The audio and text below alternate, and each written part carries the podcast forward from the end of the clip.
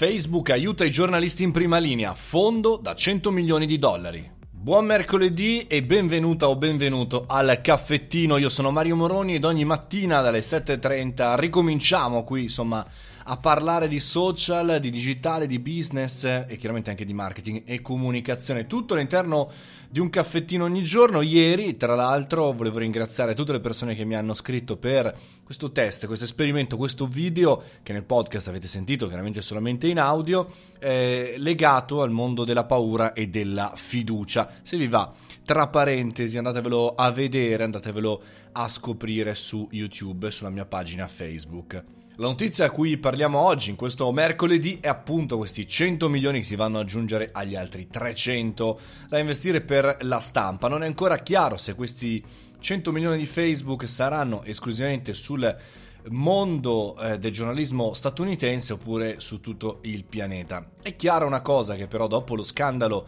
di Cambridge Analytica, Mark Zuckerberg ha cambiato rotta e ha continuato a cercare di dare visibilità a chi fa il ruolo appunto di comunicatore, nello specifico quello dei giornalisti. Ehm, dando fondamentalmente questi eh, milioni di dollari. Come saranno fondamentalmente suddivisi? Insomma, visto che la pandemia è in corso e chiaramente è interessante anche capire come gira l'informazione. 75 milioni di dollari andranno in operazioni di marketing per sostenere il lavoro e aumentare la visibilità dei contenuti giornalistici delle testate locali e 25 milioni saranno invece destinati a un fondo d'emergenza per la stampa. Ora eh, eh andatevi a vedere appunto l'articolo di Alessandro Di Stefano su Startup Italia, però non è ancora ben chiaro insomma se verrà destinata questa, questa parte di liquidità in investimenti, che tipologia di investimenti, dicevamo prima, solamente sul mercato americano oppure quello europeo, insomma è da vedere. È chiaro che c'è un'inversione di tendenza in quest'ultimo periodo, tra chi chiaramente eh, cambia, modifica, inverte le proprie produzioni nella produzione di mascherine e altre tipologie di prodotti che ci possono aiutare durante la pandemia e chi, chi ha, eh, diciamo, addetto ai lavori pensa all'informazione. Facebook è uno di questi, ne abbiamo parlato più volte, tantissime volte, di come sia ancora ad oggi grottesco vedere che Facebook, Google, Amazon, insomma tutte queste giga company non investano tempo e denaro eh, nella cura delle informazioni, prendendo anche proprio una eh, una partecipazione, un'opinione, un, un, punto tra tutto il marasma di notizie. Sinceramente non credo, non ci credo che queste piattaforme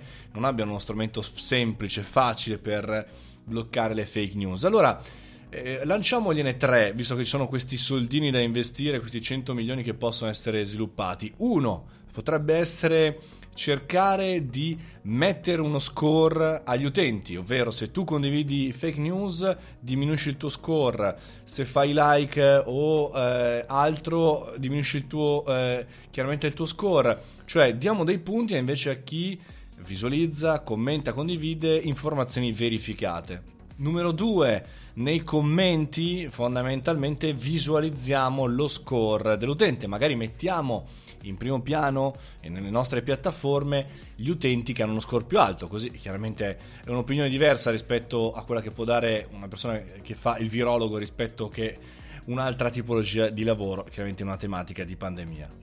E numero 3 andiamo a verificare chi sono i creatori di contenuti, cioè tu prima di pubblicare un contenuto se sei una testata giornalistica, ovvero da cui partono tutte queste informazioni, devi avere alcuni requisiti. In qualche maniera devi aver verificato a meno che tu sia non tanto un utente con una mail e basta. Basterebbe anche solamente una carta eh, d'identità oppure un codice fiscale. E questo mi piace dei social e il podcast. Commentare, dare una notizia, fare delle proposte, aspettare un commento dall'altra parte, qualcuno che condivide e chiacchieri con me su queste tematiche. www.mariomoroni.it potete iscrivervi gratuitamente alla mia community ed ascoltare Startup di merda eh, gratis eh, sul mio sito oppure entrare nel canale su Telegram Mario Moroni canale e lì mi trovate ogni giorno, sabato e domenica incluso. Noi ci risentiamo domani 7.30, sempre qui al caffettino. Ciao!